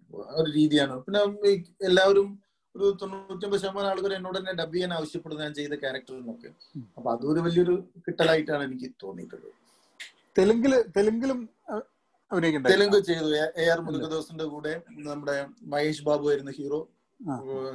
ചെയ്തു. പിന്നെ ഒന്ന് രണ്ട് അവസരങ്ങൾ വന്നു. വേറെയും നല്ല നല്ല അവസരങ്ങൾ. പക്ഷെ അതെന്താ വെച്ചാൽ അവരുടെ ഒരു ഡേറ്റ് എന്ന് പറയുന്നത് കുറെ ദിവസങ്ങൾ ഒന്നിച്ച് ആവശ്യപ്പെടുന്നതാണ്. അപ്പൊ ഞാൻ അവിടെയും ഇവിടെയൊക്കെ ഇങ്ങനെ ഡേറ്റ് കൊടുത്തുള്ള ഒരു അവസ്ഥയായതുകൊണ്ട് ആയതുകൊണ്ട് അങ്ങനെ ചെയ്യാൻ വിട്ടു പറ്റാതെ പോയ ചില പ്രോജക്ട്സ് ഉണ്ട്. ചെയ്യാനുള്ള നാടകത്തിന് ചാൻസ് കിട്ടാറുണ്ടോ അപ്പൊ? നാടകം ഞാൻ ഇപ്പം ചെയ്യാറില്ല. കാരണം ഇങ്ങനെ തിരക്കിലായതുകൊണ്ട് തിരക്കിലായതുകൊണ്ട് നാടകം നാടകവും ആ നാടക പ്രവർത്തകരായിട്ടും നാടകമായിട്ടും ഇപ്പോഴും ബന്ധപ്പെടുന്ന ഒരാളാണ് എല്ലാ. അർത്ഥത്തിലും. അപ്പൊ അതുകൊണ്ട് ഇനിയിപ്പോ മനസ്സിലൊരു പ്ലാൻ ഉണ്ട് കുളൂർ സാറിന്റെ തന്നെ ഒരു വൺ മാൻ സാധനമാണ് പ്ലാൻ ചെയ്തുകൊണ്ടിരിക്കുന്നത്. പക്ഷെ അതെപ്പം തുടങ്ങാൻ പറ്റുന്നൊന്നും ഒരു വ്യക്തമായ ധാരണ ഇപ്പം പറയാൻ പറ്റാത്ത അവസ്ഥയാണ്. പക്ഷെ ഇന്ത്യയിൽ ഞാൻ ഇവിടെ ഒന്ന് രണ്ട് ഞാൻ ഇപ്പൊ അനുപം കെയർ ഒക്കെ നാടകമായിട്ട് ഇവിടെ വരുന്ന സമയത്ത് ഇപ്പൊ പരേഷ് റവൽ അനുപം കെയർ നസറുദ്ദീൻ ഷാ ഇവരൊക്കെ നാടകമായിട്ട് കാരണം സിനിമയിലൊക്കെ അഭിനയിച്ചതിന് ശേഷം കേട്ടോ അതൊക്കെ കുറെ കാലം അഭിനയിച്ചതിന് ശേഷം ഇപ്പൊ അവർ സിനിമയിലും ഒന്ന് മെല്ലെ ആയിട്ട് അവർ ഇപ്പോഴാണ്. അവരിങ്ങനെ ആ ഇനി കുറച്ച് നാടകവും ആവാം എന്ന് പറഞ്ഞിട്ട് ഇങ്ങനെ ഒന്നുണ്ടല്ലോ. അപ്പം ആക്ടിങ് സ്കൂളും കാര്യങ്ങളൊക്കെ ആയിട്ട്. പക്ഷെ എനിക്ക് തോന്നുന്നു നോർത്തിലുള്ള ഒരു മറാഠി നാടകത്തിനുള്ള ഒരു ഒരു കൾച്ചർ അത്ര തന്നെ കേരളത്തിൽ അത്ര തന്നെ ആ ഒരു ഒരു ലെവലിലേക്ക് ഇല്ല എന്ന് തോന്നുന്നു അല്ലേ എപ്പോഴും ഉണ്ടോ? അല്ല കേരളത്തിൽ നാടകം ശരിക്കും പറയുന്ന സിനിമയേക്കാൾ ഒരു ഇരുപത് കൊല്ലം മുൻപാണ്. പ്രത്യേകിച്ച് നമ്മൾ അമേച്വർ നാടകങ്ങൾ. പ്രൊഫഷണൽ എന്നുള്ള ആ നാടകങ്ങളെക്കാളും ഉപരി കാരണം പുതിയ പുതിയ കുട്ടികൾ ധാരാളം സ്കൂൾ ഓഫ് ഡ്രാമയെന്നും അവിടുന്നും ഇവിടുന്നും നാടക പ്രവർത്തകരുടെ ശിക്ഷണത്തിലൊക്കെ ബന്ധപ്പെട്ട് വരുന്നുണ്ട്. പിന്നെ നമ്മുടെ നാട്ടിലെ ഏറ്റവും വലിയൊരു പ്രത്യേകത വെച്ചാൽ മത്സര നാടകങ്ങൾ നന്നായി നടക്കുന്ന ഒരു സ്ഥലമാണ്. പ്രത്യേകിച്ച് സ്കൂൾ യുവജനോത്സവം തൊട്ട് കോളേജ് കലോത്സവം തൊട്ട് അവരതിന്റെ ഒരു മാർക്കിനൊക്കെ വേണ്ടിയിട്ടാണ് നാടക നാടകപ്രവർത്തകരെ സമീപിക്കുന്നെങ്കിലും നാടകം അതിന്റെ പേരിൽ നടക്കപ്പെടുന്നു എന്നുള്ളത് വലിയൊരു കാര്യമാണ്. അപ്പൊ അതിന് പുറത്തുള്ള വളരെ സീരിയസ് ആയ നാടക പ്രവർത്തകർ മുഴുവൻ ആ കാഴ്ച കാണാൻ എത്തുകയും അതിന് വിലയിരുത്തുകയും ഒക്കെ ചെയ്യുന്ന ഒരു ഒരു അവസ്ഥ കേരളത്തിലുണ്ട്. അതിപ്പം ഫെസ്റ്റിവലുകളാണെങ്കിലും നമ്മുടെ അക്കാദമി ആണെങ്കിലും അതിനെ നന്നായി പ്രോത്സാഹിപ്പിക്കുന്നുണ്ട്. അപ്പൊ അതുകൊണ്ട് ഒരു കൾച്ചർ കൂടെ ശക്തമായിട്ടുണ്ട്. അത് ഒരുപക്ഷെ സിനിമയിലെ ഒരു പുതിയ പരീക്ഷണത്തെ കുറിച്ച് പറയുന്നതിനേക്കാളും ഒക്കെ ശക്തമായ എത്രയോ പരീക്ഷണങ്ങൾ. അതിന്റെ ഭാഗമായിട്ടാണ് ഞാനിപ്പം പാലം എന്ന നാടകത്തെ പറ്റി സൂചിപ്പിക്കാൻ കാരണം. അതിപ്പോ ഞാനിവിടെ പറയുമ്പോൾ ഒരു പക്ഷെ അങ്ങനെ ഒരു നാടകമോ എന്ന് ചിന്തിക്കുന്നവരായിരിക്കും ഇതിൽ ഒരു എൺപത് ശതമാനം ആളുകൾ. അങ്ങനെ ഒരു നാടകം കാണാത്തവരായിരിക്കും. അപ്പം ഈ നാടകങ്ങൾ പലപ്പോഴും ആളുകൾ കാണുന്നില്ല എന്നുള്ളതാണ്. അതിന്റെ ഒരു ഒരു പൊതുസമൂഹം അധികം കാണുന്നില്ല എന്നുള്ളതാണ് അതിന്റെ ഒരു പ്രധാന പ്രശ്നം. പക്ഷെ അതേ സമയത്ത് അതിന്റെ ഒരു കൾച്ചർ എന്ന് പറയുന്നത് ശക്തമായിട്ട് മറ്റുള്ള സ്റ്റേറ്റിലുള്ളതിനെക്കാട്ടും കൂടുതൽ ഉണ്ട് എന്ന് നമുക്ക് പുറത്തുള്ള നാടകപ്രവർത്തനമായിട്ട് ബന്ധപ്പെടുമ്പോൾ നമുക്ക് മനസ്സിലാക്കാൻ പറ്റുന്ന ഒരു കാര്യം ജനകീയമാവുന്നില്ല എന്നുള്ളതാണോ അതിന്റെ ഒരു കൂടുതൽ ജനങ്ങൾ എന്ന് പറഞ്ഞാൽ ജനങ്ങൾക്ക് ഗിവൺ എ ചോയ്സ് അവരങ്ങോട്ട് ചൂസ് ചെയ്യുന്നില്ല എന്നുള്ളതാണ്. ഇപ്പൊ ഇവിടെ നാടകങ്ങൾ ഇപ്പൊ ഇവിടെ അമേച്ചർ നാടകങ്ങൾ ഉണ്ട്. നാട്ടക് എന്ന് പറഞ്ഞിട്ടുള്ള ഒരു ഒരു നാടക ഗ്രൂപ്പ് ഉണ്ട്. ഇപ്പൊ സുജിത് സറഫ് ഒക്കെ കഴിഞ്ഞ ഒരു ഇരുപത്തിരണ്ട് വർഷമായിട്ട് അമേരിക്കയിലെ ഏറ്റവും വലിയ നാടക ട്രൂപ്പാണ് അതായത് ഏഷ്യൻ നാടക ട്രൂപ്പാണ് അപ്പൊ അവർ ഇപ്പൊ എനിക്കൊരു കഥ ഉണ്ട് എനിക്കൊരു നാടകം ചെയ്യണം എന്ന് പറഞ്ഞാൽ ഞാൻ അവിടെ ചെന്ന് നാടകത്തിന്റെ പേരിൽ ഞാനാണ് പിന്നെ സ്പോൺസർ. അവർ സ്പോൺസർ ചെയ്യുന്ന പരിപാടി ഒന്നുമില്ല. ഞാൻ അവിടുന്ന് ഇവിടുന്ന് ഒക്കെ പൈസ ഇട്ട് ഞാൻ ഇതാക്കി. അതൊക്കെ ഒരു ഒരു പത്ത് ഷോ ഉണ്ടാവും. പക്ഷെ പത്ത് ഷോവും പാക്ഡാ നേരത്തെ ബുക്ക് ചെയ്തിട്ട്. അപ്പൊ അധികം ആൾക്കാരുണ്ടാവില്ല. പക്ഷെ ഞങ്ങളൊക്കെ ഒരു വർഷത്തേക്കുള്ള ടിക്കറ്റ് എടുക്കുക. അപ്പൊ ഒരു വർഷത്തേക്ക് ഈ നാട്ടക്ക് ഒരു ആറ് നാടകങ്ങൾ ഉണ്ടാവും ഒരു വർഷം. അപ്പൊ നമ്മൾ കൊല്ലത്തിന്റെ തുടക്കം തന്നെ ആറ് നാടകങ്ങൾക്ക് വേണ്ടി ടിക്കറ്റ് എടുത്തു കഴിഞ്ഞാൽ പിന്നെ നമുക്ക് ആ നാടകം വരുന്ന സമയത്ത് പിന്നെ അവർക്കൊരു മേള എന്ന് പറഞ്ഞിട്ട് അവസാനം ഒരു ഒരു പീസ് ഉണ്ട്. അതെങ്ങനെയാന്ന് പറഞ്ഞാൽ ഒരു മലയാളമല്ല ഒരു തെലുങ്ക് ഒരു കന്നഡ ഒരു ഗുജറാത്തി മറാഠി ഒരു തമിഴ്.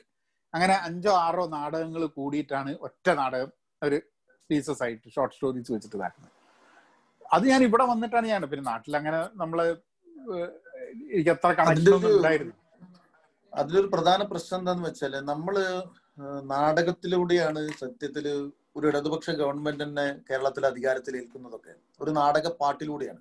അത് പുറത്തുള്ള ഒരു യൂണിവേഴ്സിറ്റിയിൽ കുട്ടികൾ വന്ന് പഠനം നടത്തിയ അവസാനം അവർ എത്തിച്ചേരുന്നത് പൊന്നരിവാൾ അമ്പിളിയിൽ കല്ലെറിയുന്നുള്ള എന്നുള്ള പാട്ടാണ് ഇത്രയധികം കമ്മ്യൂണിസത്തിന് ഇവിടെ പ്രസക്തി ഉണ്ടാക്കി കൊടുത്തത് എന്ന് പറയുന്ന ഒരു ഒരു ഒരു പഠനമുണ്ട്.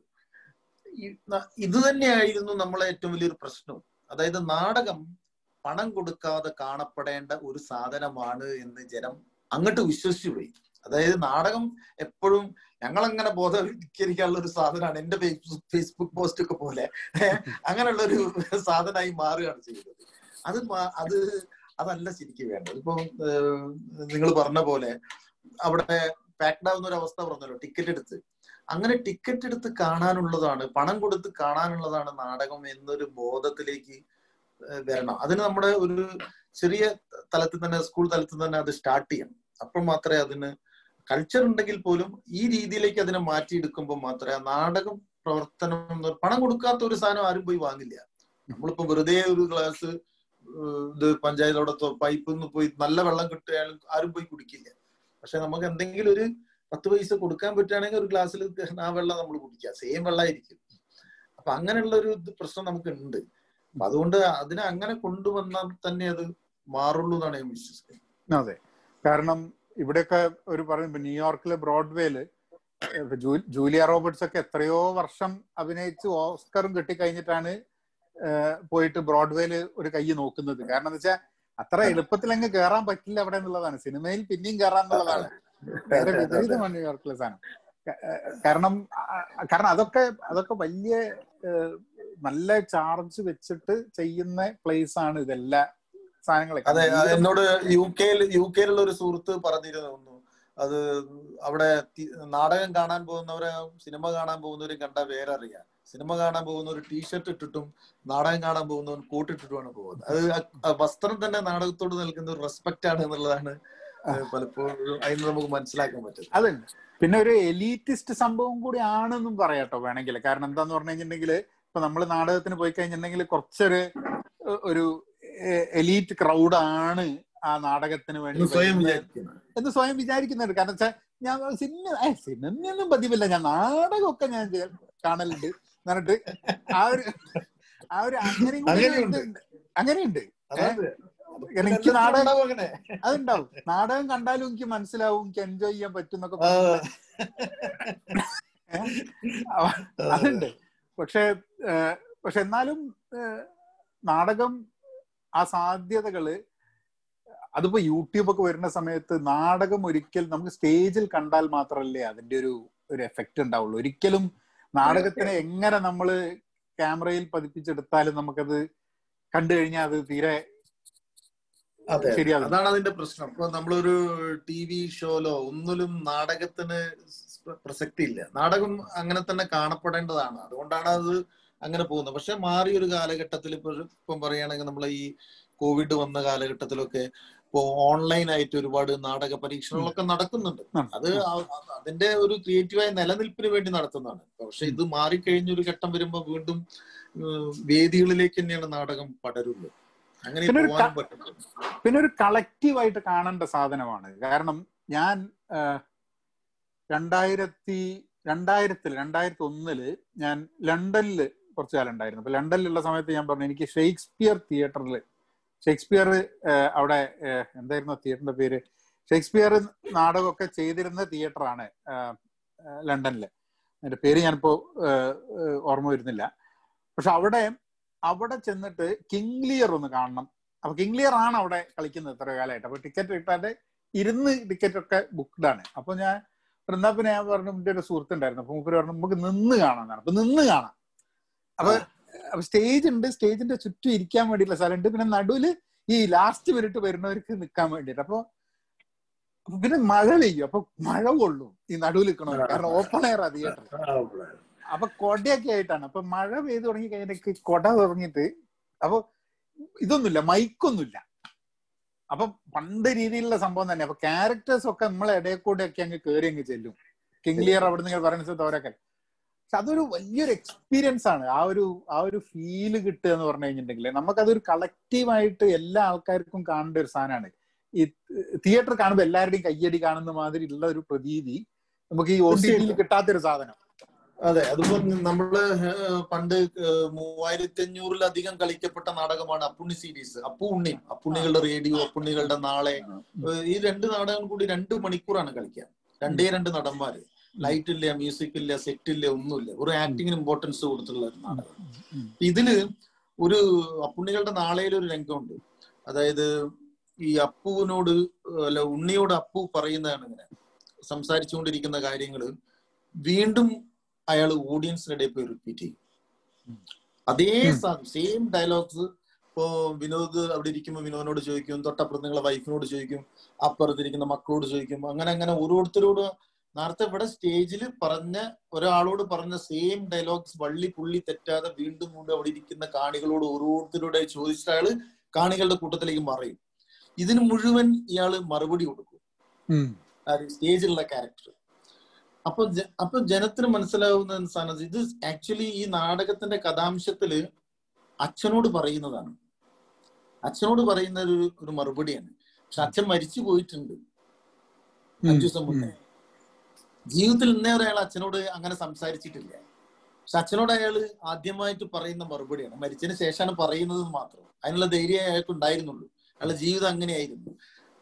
അത് പ്രേക്ഷകനെ ഒരു എത്ര ലൈറ്റ് ഇട്ടിട്ടും എത്ര മ്യൂസിക് ഇട്ടിട്ടും വേറൊരു രീതിയിൽ ചെയ്യാൻ പറ്റില്ല. അതേ ചോദ്യം വീണ്ടും വീണ്ടും റിപ്പീറ്റ് ചെയ്ത് റിപ്പീറ്റ് ചെയ്ത് പ്രേക്ഷകന്റെ മനസ്സിൽ കത്തിച്ചതിന് ശേഷമാണ് അയാൾ മറ്റേ ക്യാരക്ടർ മറുപടി പറയും അങ്ങനെയുള്ള ഒരുപാട് പരീക്ഷണങ്ങൾ നിങ്ങൾ നടത്തിയിട്ടുണ്ട്. അതേപോലെ ഞാൻ ഒറ്റയ്ക്ക് കളിച്ചൊരു നാടകമുണ്ട്. അങ്ങനെയുള്ള സദാനന്ദൻ ആരാണ് ഇങ്ങനെയാക്കിയത്. അതൊരു ബി എഡ് ബിരുദധാരിയായ ഒരു സദാനന്ദനാണ്. അയാൾ ഓഡിയൻസിന് ക്ലാസ് എടുക്കുന്നതാണ്. സ്നേഹം എന്ന് പറഞ്ഞ വിഷയത്തെ കുറിച്ചിട്ട് അപ്പൊ നമ്മൾ ഇവിടുന്ന് ഒരു കോഴിക്കോട് ഞാൻ താമസിക്കുന്ന കാലത്ത് തന്നെ കണ്ണൂരിൽ നിന്നോ എറണാകുളത്ത് നിന്നോ നിന്ന് ആരെങ്കിലും ഫോണൊക്കെ വിളിച്ച് ബുക്ക് ചെയ്യും. ബുക്ക് ചെയ്തുമ്പോൾ ഞാൻ എന്റെ ചെറിയ പൈസയൊക്കെ പറയും. ഒക്കെ ഒക്കെ അവിടെ എത്തിയിട്ടാണ് ഒക്കെ റെഡി എന്ന് പറയും. അങ്ങനെ എല്ലാം റെഡി ആയി കഴിഞ്ഞ ശേഷം ഞാൻ സ്റ്റേജ് മേക്കപ്പ് കയറി കഴിഞ്ഞ ശേഷം കാണികൾ ഉണ്ടാവും. കാണികളോട് ഞാൻ ഒരു കരാർ ഉണ്ടാക്കുകയാണ് ചെയ്തത്. ആ കരാർ എന്താണെന്ന് വെച്ചാൽ ഞാനിവിടെ സദാനന്ദനായി അഭിനയിച്ചുകൊണ്ടിരിക്കുമ്പോൾ മാഷായി അഭിനയിച്ചുകൊണ്ടിരിക്കുമ്പോൾ നിങ്ങൾ വെറും കാണികൾ മാത്രമല്ല. നിങ്ങൾ ഈ നാടകത്തിലെ വിദ്യാർത്ഥി വിദ്യാർത്ഥിനികൾ കൂടിയാണ്. അതുകൊണ്ട് ഞാൻ ചോദിക്കുന്ന ചോദ്യങ്ങൾക്ക് നിങ്ങൾക്ക് അറിയാവുന്ന രീതിയിൽ നിങ്ങൾ ഉത്തരങ്ങൾ പറയണം. ഞാൻ എഴുന്നേറ്റ് നിൽക്കാൻ ആവശ്യപ്പെടുമ്പോൾ നിങ്ങൾ എഴുന്നേറ്റ് നിൽക്കണം. ഇരിക്കാൻ പറയുമ്പോൾ ഇരിക്കണം. എന്താ തയ്യാറാണോ എന്ന് ചോദിക്കും. അപ്പൊ നാടകത്തോട് താല്പര്യം ഒന്ന് രണ്ട് ആൾക്കാർ കൈവന്തിക്കും ഒന്ന് പോരാ. എല്ലാവരും തയ്യാറാവണം. എങ്കിൽ മാത്രമേ നാടകമുള്ളൂ എന്ന് പറയും. അങ്ങനെ അപ്പൊ എല്ലാവരും തയ്യാറാവും. ഈ തോന്നിയാസം കളിക്കുന്നത് ബുക്ക് പൈസ തന്ന് ബുക്ക് ചെയ്ത് കൂട്ടിക്കൊണ്ടതിന് ശേഷമായിട്ട് അത് പറയുന്നത്. അത് ആലോചിക്കണം. അവിടെ കരാർ ഉണ്ടാക്കിയിട്ട് നാടകം തുടങ്ങുള്ളൂ. നാടകം തുടങ്ങുമ്പോൾ ആദ്യം തന്നെ അധ്യാപകൻ വന്നിട്ട് ക്ലാസ് രജിസ്റ്റർ തുറക്കുകയാണ്. എന്നിട്ട് അറ്റൻഡൻസ് വിളിക്കുക.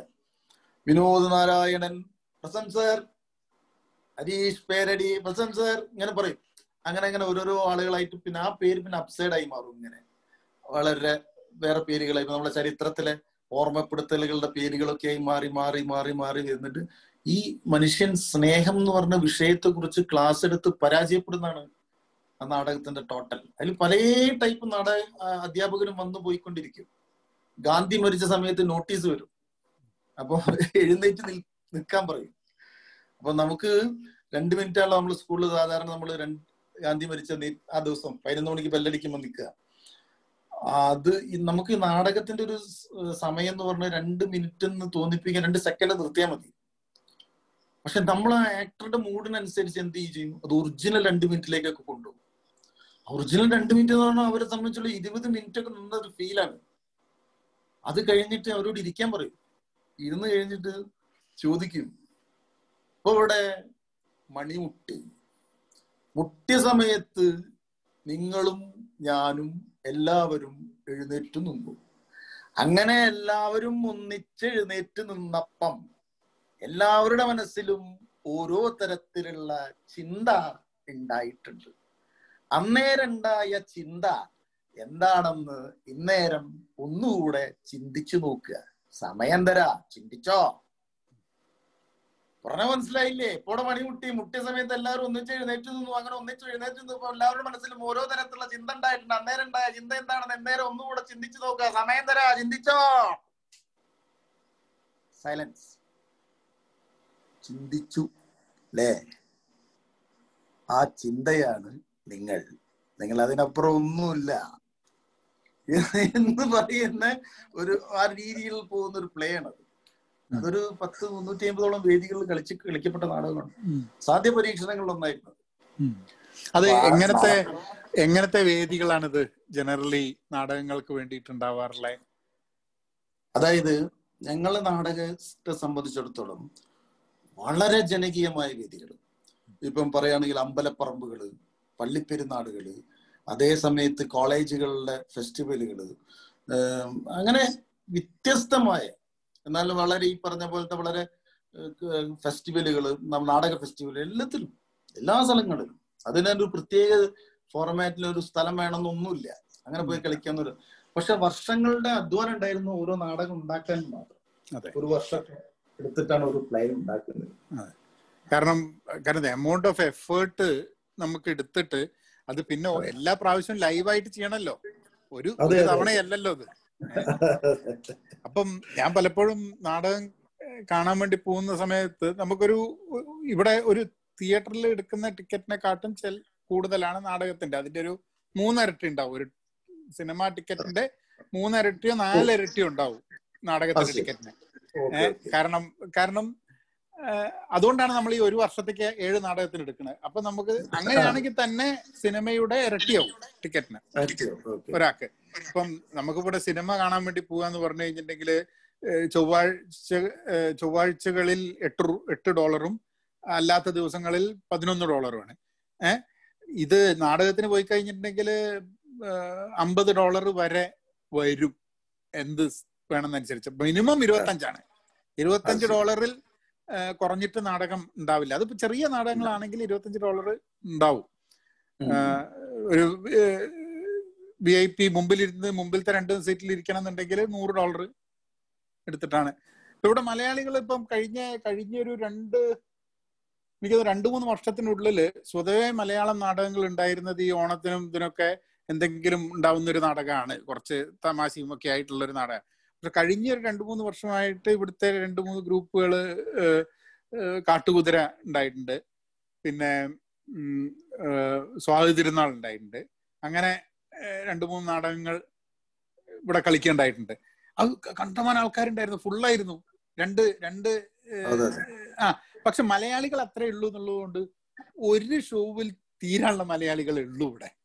നാടകം.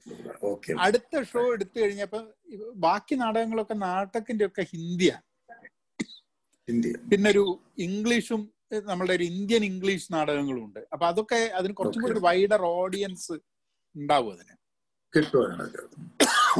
അതാണ് അതിന്റെ അപ്പം അത് വ്യത്യാസമുണ്ട്.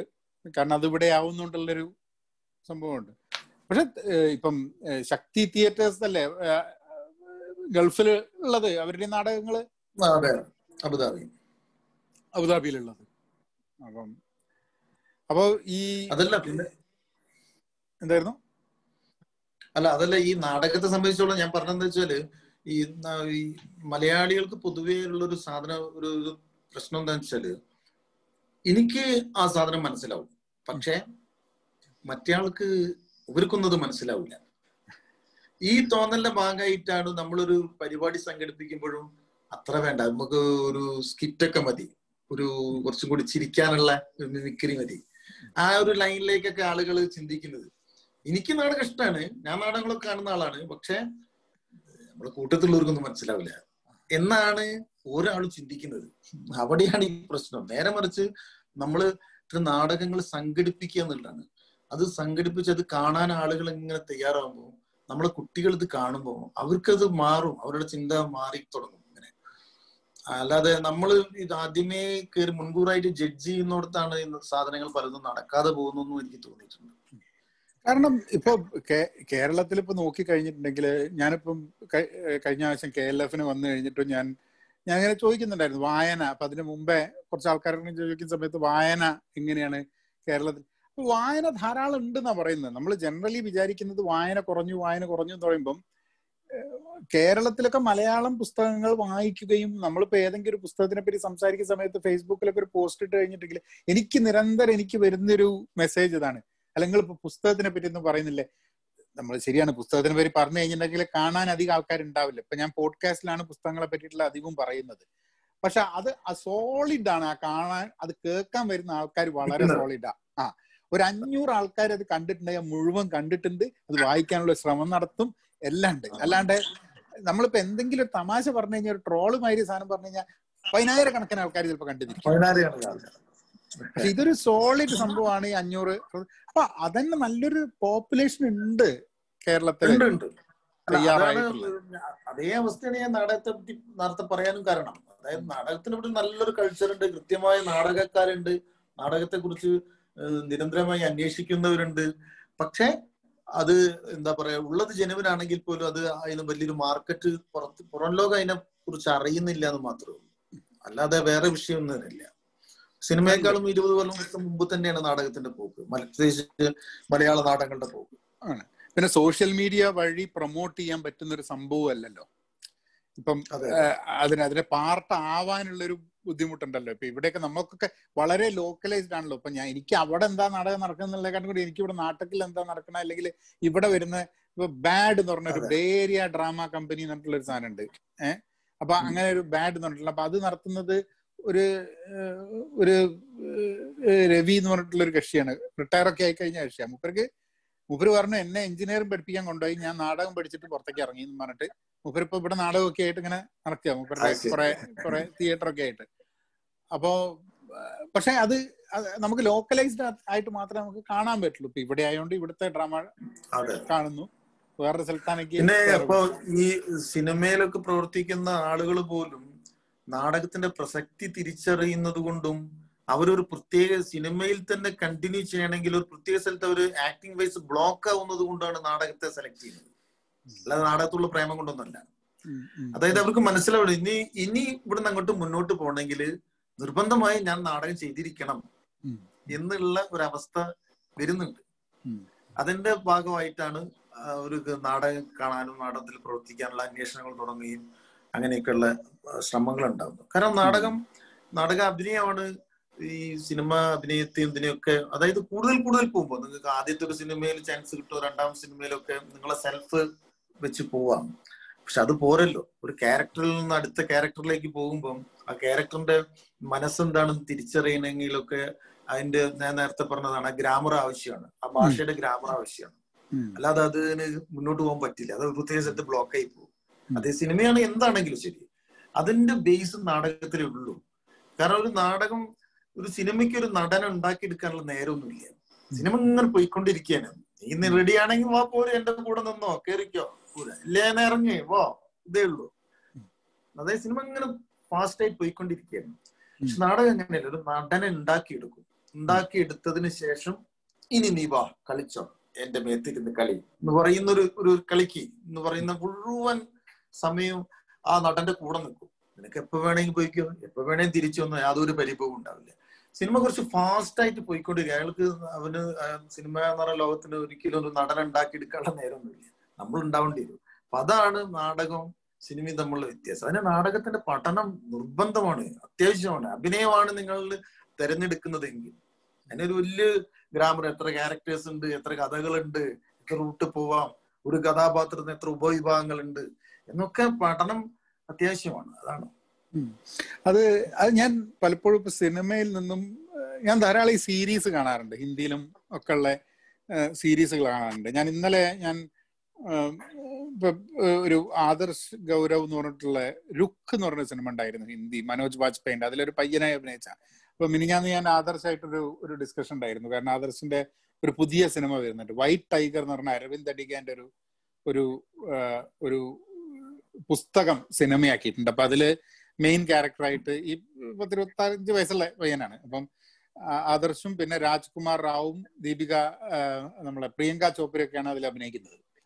അപ്പം ഞാൻ അവരോട് സംസാരിച്ചു ഈ ഒ ടി ടി പ്ലാറ്റ്ഫോമിൽ സീരീസ് എട്ട് എപ്പിസോഡൊക്കെ വരുന്ന സമയത്ത് ഒരു ക്യാരക്ടറിനെ ഗ്രോ ചെയ്യാൻ വേണ്ടിയിട്ടുള്ള ഒരു അവസരം പലപ്പോഴും ആൾക്കാർക്ക് ഇപ്പൊ എഴുത്തുകാർക്കും. കാരണം ഇവിടെയൊക്കെ ആരോടോ ഞാൻ സംസാരിക്കുന്നുണ്ടായിരുന്നു. നമ്മളെ ആ ജയൻ ചെറിയാനോട് ഇങ്ങനെ സംസാരിക്കായിരുന്നു ഞാൻ ഒരു ദിവസം. അപ്പൊ ജയൻ പറഞ്ഞു ഈ ന്യൂയോർക്കിൽ പഠിക്കാൻ വേണ്ടി എഴുത്ത് പഠിക്കാൻ വരുന്ന ആൾക്കാരൊക്കെ ചിലപ്പോൾ പറയുന്നുണ്ട് ഞങ്ങൾക്ക് ചെറുതൊന്നും എഴുതണ്ട. ഞങ്ങൾക്ക് ഈ മുപ്പത് എപ്പിസോഡൊക്കെ എഴുതണം. അപ്പൊ അവർക്ക് ഈ ഈ ചില്ലറ സാധനം എഴുതാൻ പറ്റില്ല. അവർക്ക് ഈ മുപ്പത് എപ്പിസോഡ് നാപ്പത് എപ്പിസോഡ് ഇങ്ങനെ വലിയ സംഭവങ്ങൾ എഴുതണ്ടു അപ്പൊ അവർ പറയണ ഓരോ ക്യാരക്ടർക്കും ഒരു ജീവൻ കൊടുക്കാനും അവർക്ക് കൊണ്ടുപോകാനും ഒക്കെ അത് നമ്മൾ സീരീസ് കാണുന്ന സമയത്തുണ്ട് മലയാളത്തിൽ ഞാനിങ്ങനെ മലയാളത്തിൽ എന്തെങ്കിലും ഒരു ഇങ്ങനത്തെ ഒരു എട്ട് സീരീസ് വരും എന്നുള്ള പ്രതീക്ഷയിലാണ് ഞാൻ അങ്ങനെ നിൽക്കുന്നത് കാരണം അത് പക്ഷെ നമ്മൾ ടി വി സീരീസുമായിട്ടുള്ള സംഭവമല്ല.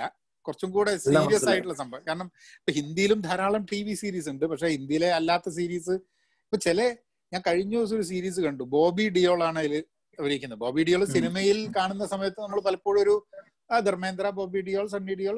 പക്ഷെ ഇതിൽ ഗംഭീരമായിട്ട് മൂപ്പർക്ക് അഭിനയിക്കാൻ പറ്റുന്നുണ്ട്. ആ ഒരു എട്ട് എപ്പിസോഡിൽ വളരെ അപ്പൊ ഞാൻ വിചാരിച്ചു മലയാളത്തിലൊക്കെ എത്രയോ നല്ല നടന്മാരുണ്ട് എത്രയോ ആൾക്കാരുണ്ട്. ഇങ്ങനത്തെ ഒരു എട്ട് സീരീസ് എപ്പിസോഡിനുള്ള കഥയൊക്കെ ഉണ്ടെങ്കിൽ ആൾക്കാർക്ക് O T T platform commit ചെയ്തിട്ടുണ്ട്. ഒന്ന് ഇത് അടുത്ത ഒക്ടോബറിൽ തുടങ്ങാൻ പോകുന്നു ഒരു വെബ് സീരീസ് വെബ് സീരീസ് പ്രധാന ഇതുപോലെ എട്ട് ഒമ്പത് എപ്പിസോഡ് ഒക്കെ ഉള്ള ഒരു സാധനമാണ് അത് പ്ലാൻ ചെയ്യുന്നത്. നല്ലൊരു ഇഷ്ടപ്പെട്ടു. ആ സബ്ജക്റ്റ് കേട്ടപ്പോ ഇഷ്ടപ്പെട്ടു. അങ്ങനെ. അത് നല്ലതാണ്. അങ്ങനത്തെ കുറച്ച് സാധനങ്ങൾ മലയാളത്തിലേക്ക് വന്നതിന്റെ കുറെ എത്രയും മലയാളികളുണ്ട് പുറത്തൊക്കെ. നാട്ടിലിപ്പം പണ്ട്. ഇവിടെ മാത്രമേ ഉള്ളൂ കാണാൻ പറ്റുന്ന ഈ ഒ ടി ടി ഇപ്പൊ എല്ലായിടത്തും ഉണ്ടല്ലോ. അതെ അതെ.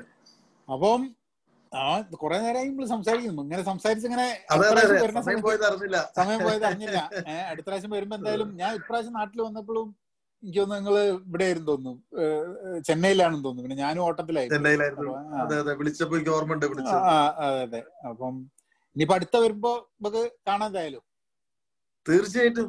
തീർച്ചയായും കാണാം. വളരെ സന്തോഷം. നമ്മൾ ഇങ്ങനെ മനസ്സ് അറിഞ്ഞ് ഇഷ്ടപ്പെട്ടവരായിട്ട് സംസാരിക്കുമ്പോൾ സമയം പോണത് അറിയില്ല. അതെ, അതെ. അത് അതിന്റെ ഒരു ഒരുപാട് സന്തോഷം. ഓ ഒരുപാട് സന്തോഷം. ശരി എന്നാ. പിന്നെ അങ്ങനെയാക്കാം. ആയിക്കോട്ടെ. Okay thank you.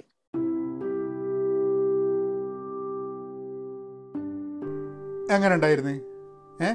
അപ്പോൾ ഇങ്ങനെ നമ്മൾ ഇടയ്ക്ക് സൂമിലുണ്ടാവുന്ന ചില സ്വറവറച്ചിലിന്റെ ഇങ്ങനെ ഒരു ഓഡിയോ രൂപത്തിലും കൊണ്ടുവരാം. ഏ?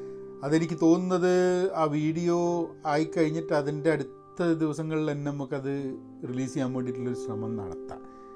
അപ്പോൾ അടുത്ത ഒരു പരിപാടിയായിട്ട് ഇനിയും വരാം. ഞാൻ അങ്ങനെ ആലോചിക്കുന്നുണ്ട് ഒരു ഒരു ഡെയിലി പോഡ്കാസ്റ്റ് എന്നുള്ള രീതിയിലൊരു സാധനം തുടങ്ങണമെന്നുള്ളത്. ചെറിയ പോഡ്കാസ്റ്റ് വലുതായിട്ടല്ല. കാരണം എന്താ വെച്ചാൽ ദിവസവും നമ്മൾ വായിക്കണ ചില അറിയണ കാര്യങ്ങളൊക്കെ അത് അത് പോഡ്കാസ്റ്റ് ആയിരിക്കും ചിലപ്പോൾ നല്ലതെന്നുള്ളൊരു തോന്നലുണ്ട്. കാരണം വീഡിയോ ചെയ്യാൻ വേണ്ടിയിട്ട് റെഡി ആവണം. ഇത് പല പ്രാവശ്യം ആലോചിച്ചിട്ടുള്ള സാധനം കേട്ടോ. അവരൊരു നമുക്ക് ചില കാര്യങ്ങളുണ്ടല്ലോ. ആ ഒരു ഇതിലേക്കാണ്ട് കടക്കാൻ കുറച്ച് സമയമെടുക്കും അപ്പോൾ അത് നോക്കട്ടെ എന്തായാലും. നമ്മൾ അങ്ങനെയാക്കാം.